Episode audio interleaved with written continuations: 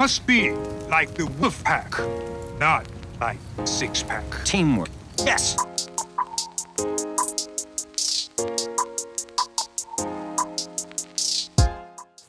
Hello, everyone, and welcome to another episode of There's No I in Podcast, a podcast about teams, being in teams, uh, running teams, getting the most out of teams.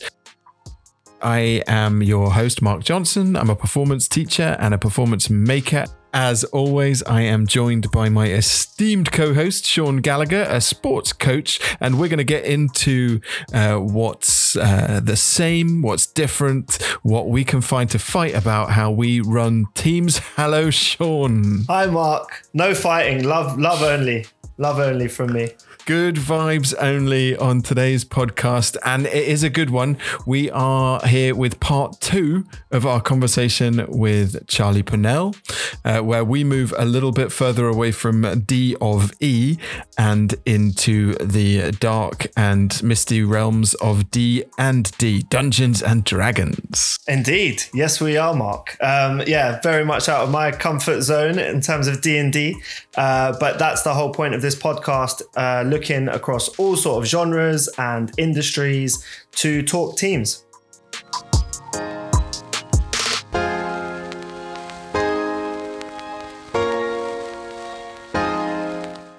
Sean, at the end of last episode, we talked a little bit about that role that Charlie was describing of the person uh, up the front who's putting the team together.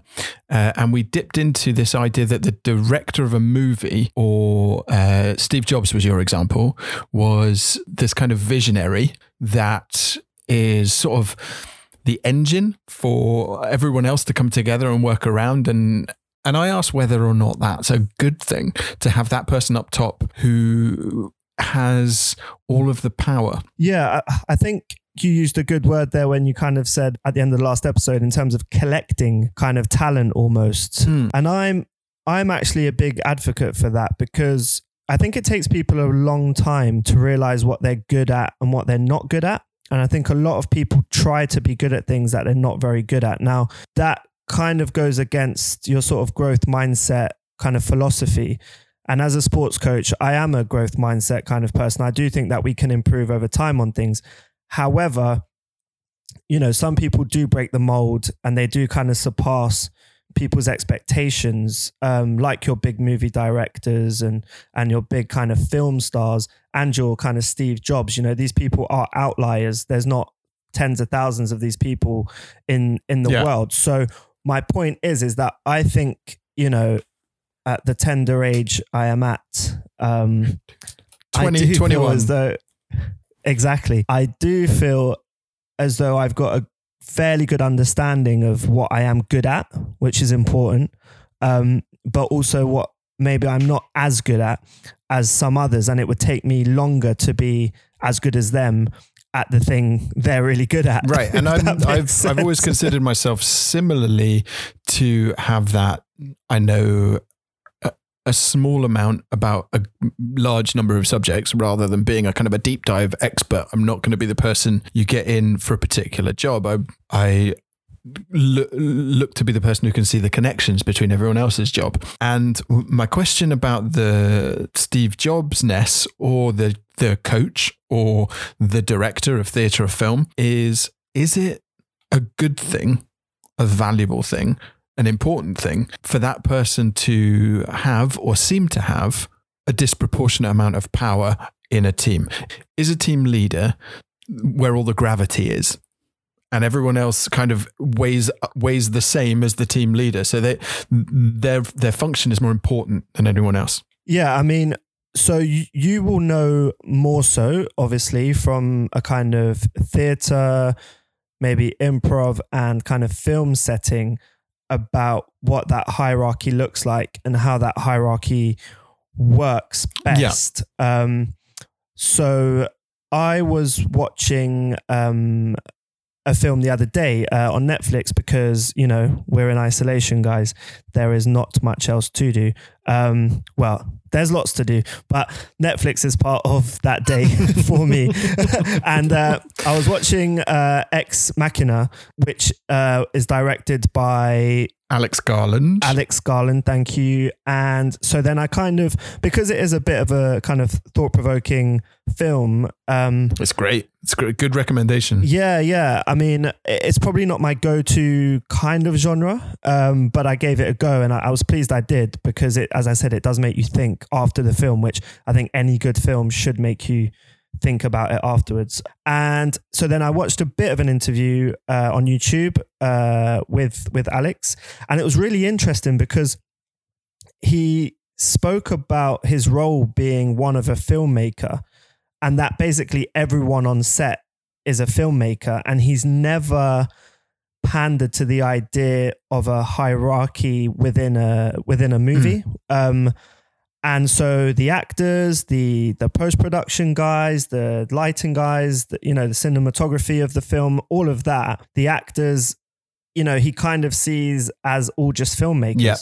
Um, and that that was that was quite interesting to me because I don't know how many directors out there maybe think the same as him. It is an interesting one because I think that there are a lot of people who probably see it as kind of philosophically the way they want to approach it. And I don't think I've ever been in an environment that has really been where it's been as necessary for the team to function properly, both separately and together as a, as a film set. People are absolutely required to do their jobs and have their jobs done on time and to the level that everyone else is working. And really, movies don't come together without kind of separate and together. What is interesting about it, though, is that almost every decision has to pass through one or two people, the producer or the the director. Uh, creatively, it's running through a director who whose job it is to say yes or no to everyone else's creativity. And the producer whose job it is to say yes or no to everyone else's kind of budgeting and and and business skill. And that can create an imbalance. It takes a lot i think for a person to be asked to make the final call on so many things and to not feel like they're the powerful person.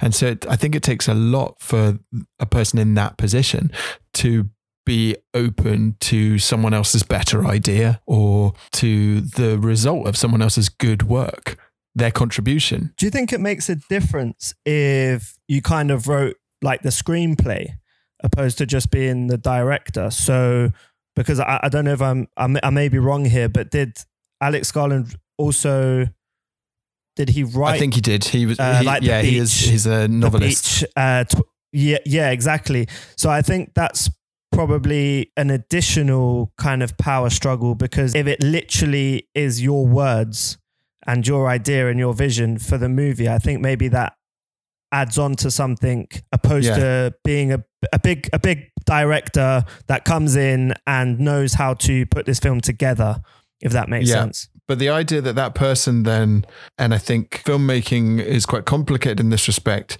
could the head of the art department fire the director? Probably not. could the director fire the head of the art department if they didn't like their idea? No, exactly. Probably not technically, but I can see it happening. You know, you're not you're not meeting the requirements, and that is a that's a challenging dynamic for a positive teamwork we're a team until you're wrong. No, very true, very true. But uh, uh and uh, but I think what what he was saying in the interview as well was kind of like you said before, something has to be passed by maybe two or three people before it's kind of like a yes. Mm. And I think he was saying that a lot about the kind of the kind of director of photography or uh, you know for, for the film where he would have to run those things by someone anyway to see if it looked the best that it yeah. could look. And I think I think a good dire- a good director is uh, probably one that recognizes the expertise of other people and who frames their requests in a way that allows for the that person to exercise their brilliance. So I talk from a theatre point of view about can I ask you to do something without telling you how you're supposed to do it? Can I ask you to create and bring back your creation and and be excited for what you come back, even if it's not what I imagined it would be. And that's quite a challenging thing to do sometimes if you are on the business deadlines budgets, etc. that a, that a film has. I think it settles it, Sean. I think we need to get Alex Garland on. If anybody knows Alex Garland, please, we would like him to come on and talk about the teamwork inherent in making a movie. Yeah, just just you know, just Alex Garland, just a a big director, novelist. On that, I think we should jump to part two of our conversation with Charlie Pinel, um, where we get a little bit more into Dungeons and Dragons and how his role as a dungeon master is similar and different to how he runs a Duke of Edinburgh expedition. Sean, if you are ready, let's jump straight over to that. Let's go. Teamwork. Teamwork. Yes. Yes. So I think there is value in in conflict, managed conflict, and, and and I think one of the things that I've learned myself is to not just equip them with the ability to navigate and put up tents and cook, but also equip them with the ability to resolve. In what ways are you doing that? We talked a lot in the last the last time we spoke to someone. We spoke to uh, an improviser who coaches teams to do very very specific small stuff, and he described these kind of repetitions of activities. What what tools are you using to teach that conflict resolution? It's it's so funny because I, I, I try I try to teach it right from the top. So so first, um, it, it doesn't never pans out. It, it, and again, it's it's puts you in a sort of I told you so so situation which which you want to avoid. But um, first first time I ever get the groups together and we're doing some training, um, I give them these scenarios, and uh, they're all scenarios that they have to, as a team, decide how they would deal with if they're on Duke Edinburgh expeditions. They're all sort of things that happen quite a lot. So you know, someone gets a cut you know, and somebody sprains their ankle, maybe needs to get get help somewhere. Um, you know, it's raining and someone's tent is leaking. These are the scenarios, and the one that I always give them, they they always think is the easiest one, is that uh, you get to a point and there's a path to the right, a path to the left, and on the map there's only one path, and even number of people in the team, half want to go right, half want to go left what do you do? And they, they, they sort of laugh at that as uh, compared to the sprained ankle and the wet tent and the running out of food. This is an easy one. You know, we toss a coin and we do this and that other. It is, it is the, the single biggest source of arguments on Duke of Edinburgh is when somebody puts themselves forward and goes, right, we can't stand here all day. We're going to go right. And then when right is the incorrect answer and 30 minutes down the down the down the road they realize they've got to backtrack 30 minutes and go left the tendency for the other members of the team to turn on the person who made the decision is is is happens every time and the and, and, and so what that teaches them don't make decisions is, uh, don't be a leader don't make decisions and, and, and a group and a group that fully fell apart once. This group I was telling you about that was out for about eleven hours on a ridiculous hot day. It got to the point where nobody would make any navigational decisions whatsoever because every time someone did, if they were wrong, the rest turned on them. So actually, um, the, the, the, sort of training, the coaching, I think, is around um, saying if you do not play a part in that decision, then you probably shouldn't have a, a voice of blame when the decision turns out to be wrong. However, if there is an involvement of a group of people in a decision, then there's a collective blame, and then like, then blame goes out the window. There is no blame. It's like, right. oh, look, we've we've all made a silly mistake, and and that's different. So so so it's almost like the, the, the there isn't a reward for putting yourself forward and being the person who makes the decision, unless the decision that you make is right, and if the decision you make is wrong, then then you risk getting turned on. So I, am not surprised they sometimes step back from that. I'm so far away from the question you asked now I can't remember what the question was, but it's an interesting avenue. No, it's good. It takes us. It takes us on to uh, in your unique perspective when you take away the stakes of uh, mm. the expedition. You've got a Dungeons and Dragons. Uh, are they what the campaigns? Yeah, that's what they're called. Yeah. yeah, a Dungeons and Dragons campaign, and you literally have those same circumstances. Yeah, do we absolutely. go left or do we go right? Um, does it happen there? Is it the same situation? Absolutely. Uh, Dungeons and Dragons is an interesting one because conflict is is built into the operation of the game. The game does not does not function without conflict. It's it's, it's sort of uh, like a lot of sort of strategy games. Um, the sort of board game element needs a sort of level of conflict, um, and it's very difficult because that that conflict is usually the group of people against whatever characters the dungeon master is kind of throwing at them at that that moment in time. Well, so so so a group of adventurers. Uh, so so you've got to understand that, that most of Dungeons Dragons happens in, in sort of a, in, the, in the realm of storytelling. So the dungeon master's job is to create a situation, a scene, or a scenario with words. Um, sometimes with some visuals, but usually with words. Um, and the characters within a set of sort of board game like rules um, have to decide amongst themselves uh, what they're going to do. Now, what you've got here is you've got an interplay between people playing characters. So the decisions that they make, and this probably goes into some of the stuff you might have been talking about in the roleplay uh, episode, um, is that the people are trying to make decisions based on what their character would do rather than what they would do, which should take some of that sort of conflict away, but doesn't because people do take things personally. So you're essentially saying, oh, this is not what you're doing. This is what your character is doing. Yeah, we discussed this dual dialogue between the uh, the the two characters, but mm. also being witness to this dialogue between the two performers. And I guess in this case, it would be the two kind of avatars and the two players. Mm. Yeah. That there is a dual dialogue happening where no matter how much I'm doing this in character, I'm still able to recognize the hand of the player or the, the, the human underneath. Yeah. So, so you wanted an example. Let, let's do it. Let's do an example of a sort of session that you've you've played, Mark, um, in the recent, recent campaign, where six adventurers walk into a, a, cave full of lovely treasure, and they get attacked by um, a uh, enchanted rug and a uh, and a flying demon, um, and they all have to sort of pull together and try and try and defeat this. So there's a conflict built into it. You know, it is it is a sort of battle game. Um, there are like Duke of Edinburgh, and I, I, I don't kind of mean to sort of crowbar links in, but I do feel this is a genuine nice thing that's inbuilt within the game is that the the the, the rules of Dungeons and Dragons um, it, it's such that each each character, in the same way that you might do in a sort of multiplayer computer game, um, each character has different strengths and weaknesses. There's no one brilliantly balanced player. Some are very good at, some are very strong, some are very charismatic, um, some are sort of very quick, and it's about kind of trying to decide the best strategy uh, to to get over this sort of encounter um, using the strengths and the weaknesses of each player. You know, one player in, in, the in the campaign that Mark is playing is a healer, so actually often doesn't get that involved, but sort of stays at the back and kind of heals other people. Um, very much like a, like a computer game.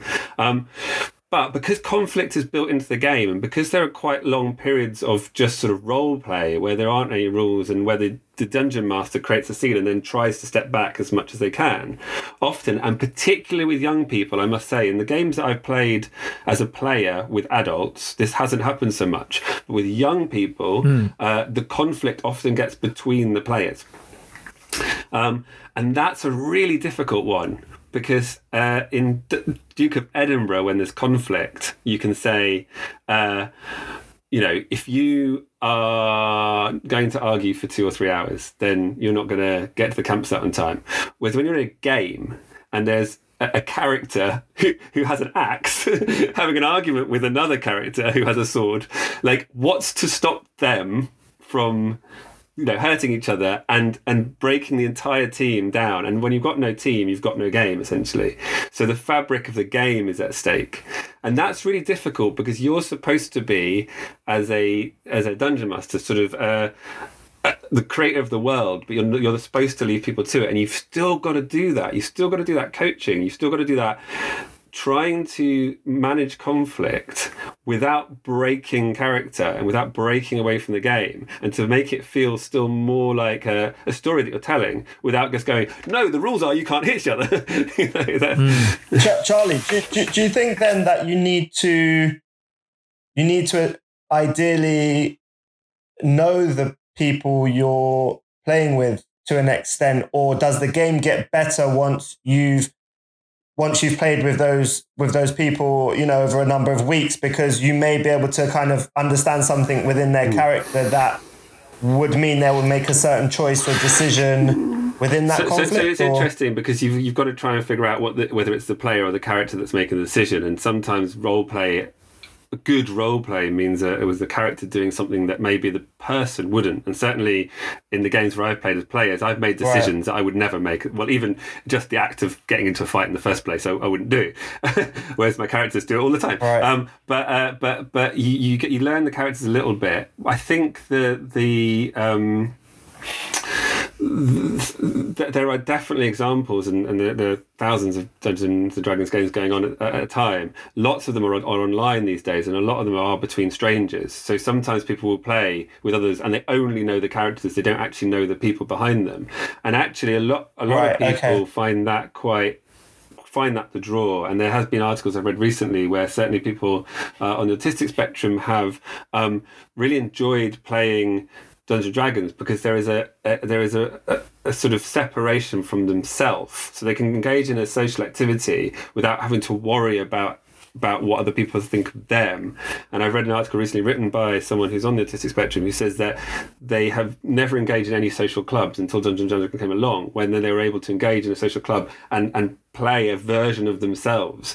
Where if someone had a go at them, they, they didn't need to take it personally because it wasn't them they were having a go at. It was this sort of extra version of themselves. Yeah, I think that was going to be like an add-on to then like my next point, which that that works mm. quite well, Charlie, because then what I was looking at, Chris, Chris, um, last uh, last episode spoke about you know people join improv who didn't join the football Yeah. team or the netball Couldn't team or join you know, the football team. or We're could- picked sorry. last Yeah. in the playground. yeah, so we're so we're picked last. So if we take uh, if we take the sort of characters that may may be uh, may be drawn to to Dungeons and Dragons, is it kind of the same thing? And if so, is there a is there a big kind of plus for them in terms of developing their own personal kind of traits and and building character, so to speak, that can then go into the real world where they may be more confident or be able to conflict manage Well, better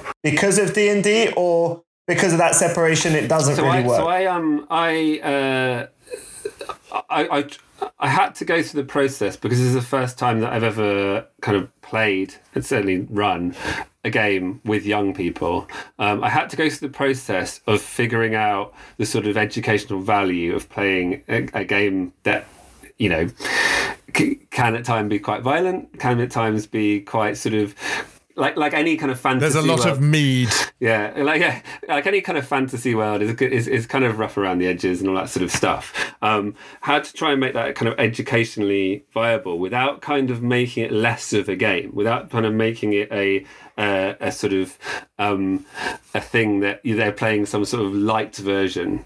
Um, Yeah. and, and and I think that exactly what you said, that kind of taking things into the real world is is is, is, is sort of what I what I got to because because because my job, I suppose, is to um, uh, make sure that there are consequences to bad actions.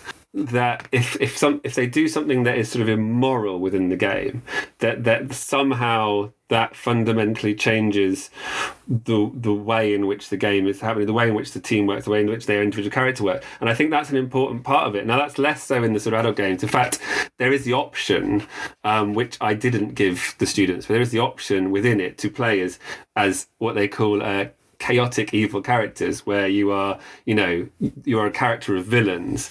Um in in the in this in the game that i'm playing with the students they are technically heroes although although an, odd bunch of heroes um but they are technically heroes. They're technically working for the greater good.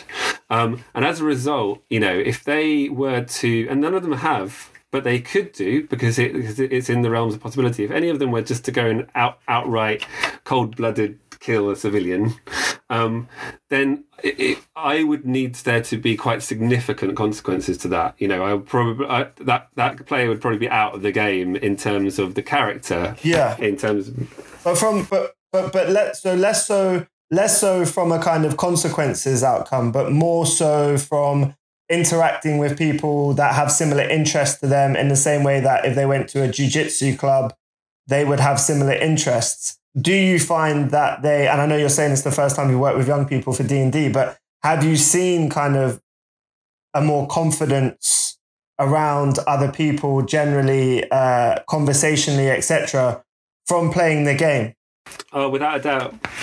Without a doubt, yeah. So, so it, it, you know, for some, I'll go as far as saying for some students, not just within the campaign that I'm running, but that I've kind of read about um, who played D and D, they sort of see it as a bit of a social lifeline. Um, it's the thing that you can, for a student who is uh, socially um, has social difficulties in terms of being able to uh, engage with the students, start that conversation up in the in the in, in the corridor. Suddenly, you you're, you're part of a, a, team. Suddenly, you're part of a group of people who've got a common interest, and also an interest where there's like lots of things that other people won't understand. So lots of things you could talk about that a passerby wouldn't understand. Yeah. You've suddenly got that that that that point of engagement, that point of like seeing someone in the corridor and being able to say, "Oh, it was a great campaign last night." You know, "Oh, I can't believe we yeah. managed to convince a dragon to give us a crown or something like that. Um, we yeah. Charlie, that means nothing to me. but, and yet but, means but, everything to me. So I feel like I'm part yeah. of the group. But but but but what I mean is is that common is that common goal and having those common interests that I think makes from from also kind of like a mental well-being point of view is why teams are so important. I know this podcast is looking at is looking specifically at teams and trying to obviously create like great teams, but but also what goes around that and the fact of if if your team does lose every week um, for, from a sporting context, you're still around those people. You, yeah. you you still want to turn up to training. You still have two or three mates within that group that you can see socially outside of the team. In the same way that D and D kind of brings people together in, in that sense. So I think, especially now with us being in, in isolation, uh, you know, and, and kind of on this lockdown, I think it's it's people are realizing how important being part of a team is to them because now that they're missing it, it's uh, you know, it's really it's really affecting well, them in some take cases. Take a step further and sort of say, you know, why apart from apart from teams that are created out of necessity, so teams of people that you work with who uh, you know, all all are working together and then therefore kind of almost have to work together. You, you have to uh, work any, with them. any other team. What any a nightmare. Other team, any other team that you sort of choose to be a part with, whether that be a sports team or a drama team or Dungeons and Dragons or Duke of Edinburgh or whatever, fundamentally why why do we join teams? Why why do we choose to be surrounded by people? And I think for me, and it, it, I think I think uh, this might answer your question about the, the, the Dungeons and Dragons kids uh, or adults in, in, in, the sort of games that I play. Is it is that bringing together people with a common interest to do something that makes you feel part of a community, and whether that community is, I mean, do I, don't know. This might be a rhetorical question. Does somebody join a football team because they want to? Uh, win games of football, or do they join a football team because they want to be part of a team of people who all do the same sorts of things, uh, and maybe a bit of both. Yeah. But I think why do people join a Dungeons and Dragons campaign when they could choose not to? You know, there's not no compulsory answer to it, and it's because they want to sit in a room for a few hours each week with a group of people who are engaged in an activity that that that is common to all those people. And I, I think yeah, I think Mark talks about tribes quite quite a bit. Yeah, so tribe. I I frame it in a similar term, but as much about making a statement, not about what I do, but about who I am, so that my actions uh, identify me as a certain person. So I'm showing up not to win football games, not just to be part of a uh, team, but to say to the world, I am a footballer uh, to be around people who are also saying to the world, uh, "I am a footballer," and seeing what we have in common. So I'm I'm letting the world know who I am. I'm going into a room and I'm saying to the world a couple of things. I am a person who likes playing games, but I'm also saying to them, I am a gnome or I am a you know an elf, and to have someone validate that statement of existence, statement of identity is a hugely powerful thing.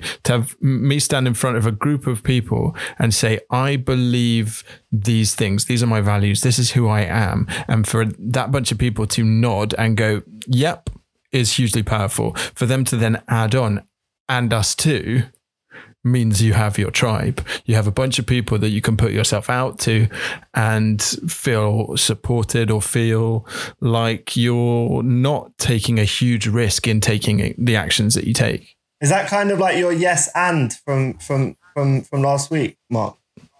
Always, it's it's why it's it's it's why uh, people who have experienced improv in this way have found it quite a profound life changer and i'm assuming uh, for for many people dungeons and dragons uh, just that involvement and that acceptance of who i am and what i choose to do can be quite a profoundly uh, grounding experience. And, and, and, I think you know that it would be very easy to, to dismiss, but actually, when we talk about teams, and you're talking about groups of people who who are um, in a space together doing a thing, you can't overlook, and, and maybe this is something you might want to explore in the future. Would you class a team as being a group of people with a common interest or common obsession. For example, this is just on, on, on my head at the moment because I'm going back through all the uh, all the films whilst we're on lockdown. Um, is is is is the community of people who are obsessed with Star Wars, or the community of people who are obsessed with Harry Potter, um, or a community of people who all love uh, a particular singer-songwriter, who, who who come together often online to to to discuss and, and, and, and overanalyze and pour about it. Is that is that that's a community? Is that to, a team? To, to nerd yeah, out. To nerd out. You know, to, you to know, geek. The, the, to in, geek in terms up. of the, the, nerd, the nerdiness of Dungeons and? Dragons involves people being in a room together and doing a, a a sort of a game. Um, so the parallels between something like that and a sport are more easy to see.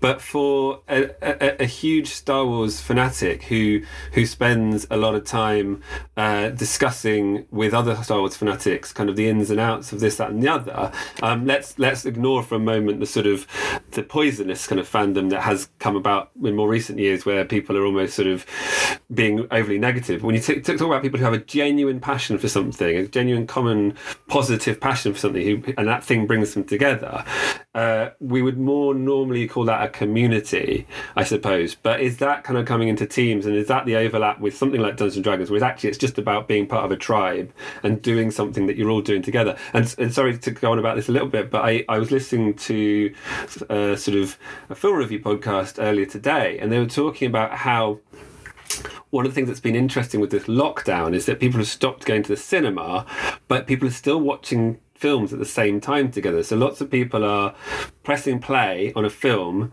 on Netflix at the same time and, and starting a video chat and watching the film together and talking about the film or discussing the film afterwards in their own homes. Uh, it, You know, that community, Yeah. that sense of Charlie, that's much that's much better than talking about the film in the cinema at the time because that that's very annoying. I think you're on you're onto something in terms of pointing us towards a question there, Charlie. My gut, and I think we're going to get into this over and over again. My gut is it starts to be about challenging communities towards outcomes and the the group of people who are a community working towards a common outcome starts to make them a team. So the team is defined by the goal as much as it is by the identity of the people within it. Um, and ma- maybe that's when a community where a community is different to a team Right. and, and, and also the, the the interesting question you started this with which i probably you turned on a little bit is is you know i i didn't i i consider a duke of edinburgh expedition and a dungeons and dragons campaign in which i'm the dungeon master rather than the player as two teams which i manage but i'm not part of but maybe the difference is that within a team you've got roles and you've got kind of managers and you've got responsibilities and those responsibilities are quite clear even in dungeons and dragons because people have got different character um, pluses and negatives um, maybe in a community everyone is sort of coming in equal in a way um, there's an equal level of Star Wars fandom rather than a sort of structure, which maybe is the difference between a team and a community. Thinking Yeah. it through. I could, yeah, I could potentially share the same role as someone else, uh, but because we're not having to compete against each other for that role, we're a community. If uh, if I was fighting to be the best uh, version of that role, along with all of the people that were doing something else, we would be a team and we would be against you. Uh, in the way that in the way that uh, Sean finds himself more engaged in competitive teamery. Yeah, Charlie, I think it's a really good point though. Maybe Mark, we can look to maybe try and get a, a huge kind of fan of a particular kind of genre or franchise um, maybe on and, and and ask that question and see the differences uh, between community and uh, and teams. That would be quite fun.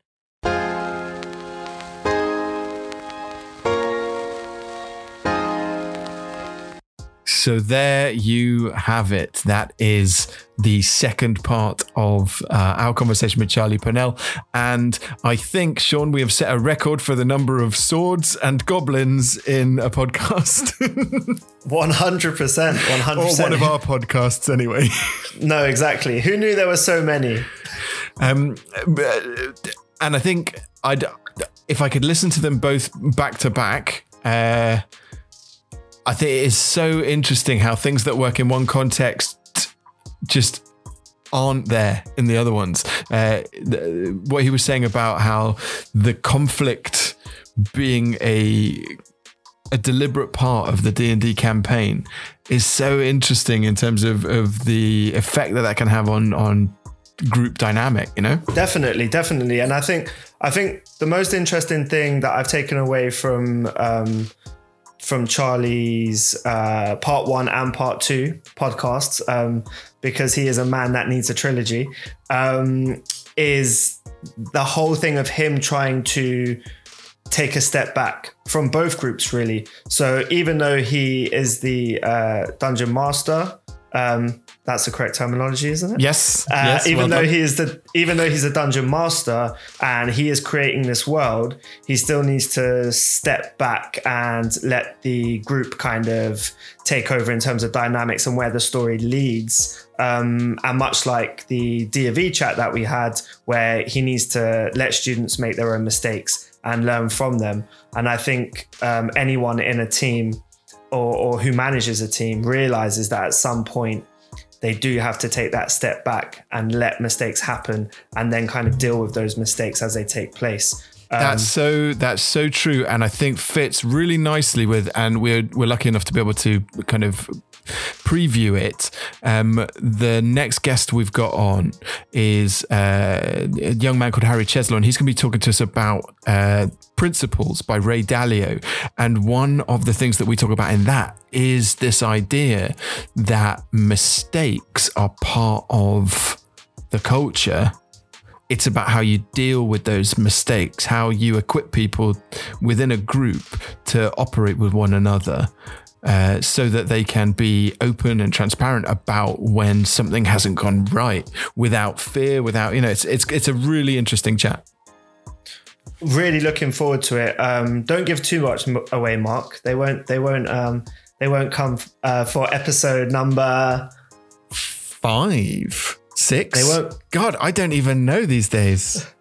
I think we're on six. I think it will be six. Um, and and we've got some other great guests uh, already in the pipeline, sort of ready to go. And I'm really looking forward to it. So it's been amazing that people have been super supportive in terms of wanting to come on and have a chat with us. Uh, and I just hope that that continues because for those of you who have been listening, um, I'm sure you're seeing how diverse the the kind of guests are, and that's really and what we wanted to do. The more requests you give us, the the the better the podcast is going to be. We've had some great feedback from people. Thank you so much for the people that have left comments on uh, the anchor voice notes. We've had those. We've heard those. They're lovely. Um, and my WhatsApp. Can, yeah, via WhatsApp. Thank you so much. You can also uh, drop us a line on our almost fully stocked Twitter and Instagram feeds at No I Podcast. You can email Sean and I at Sean or Mark at uh, noipodcast.show. Uh, that's just got set up, so we're we're starting to rock and roll, and we really want to keep this thing going. So, who do you want to hear from? Uh, the the better those recommendations, the more that Sean and I learn, and the less we annoy our friends by bugging them to come on our podcast during a lockdown. Uh, Exactly.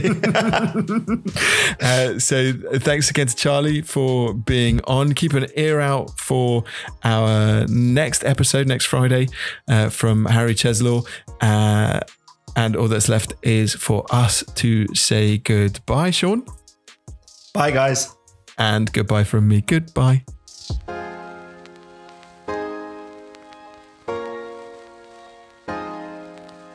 You must be like the wolf pack. Teamwork. Yes,